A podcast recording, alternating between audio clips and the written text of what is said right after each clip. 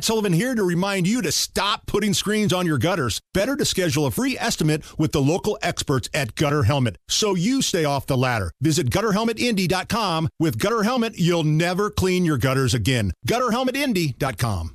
Allison, hit me with some booze news. You set him up and I'll knock him back, Lloyd. One by one. We are gonna read booze news, cause it's really fun. Once it hits your lips, it's so good. Nigel presents Booze news, booze news. Time for booze news. See if this does anything for you, Hammer. A Doritos flavored liqueur.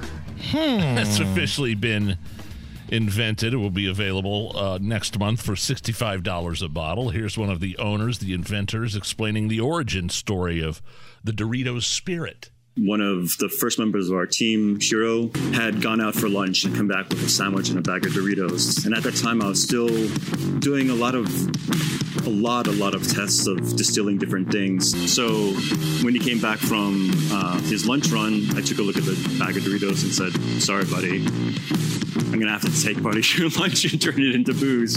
And uh, we tried it, and the result was amazing. I can't wait to try it. If you're I a mean- bar owner in this city, or if you're a liquor store owner, or somebody that works in spirits, and you know you're going to get the Doritos liqueur, got to bring us some. Some people, I, I think, might be a little bit disturbed by it, though. And uh, the, actually, the jingle, the commercial for the Doritos flavored liquor is equally as disturbing. Oh, the crunchy taste is delightful. And now you can have a snootful. the booze has a taste you'll know. Dorito, Dorito, Dorito. Yeah. The flavor is so jaw dropping. Your eggnog you'll be swapping. The bites in the bottle will flow.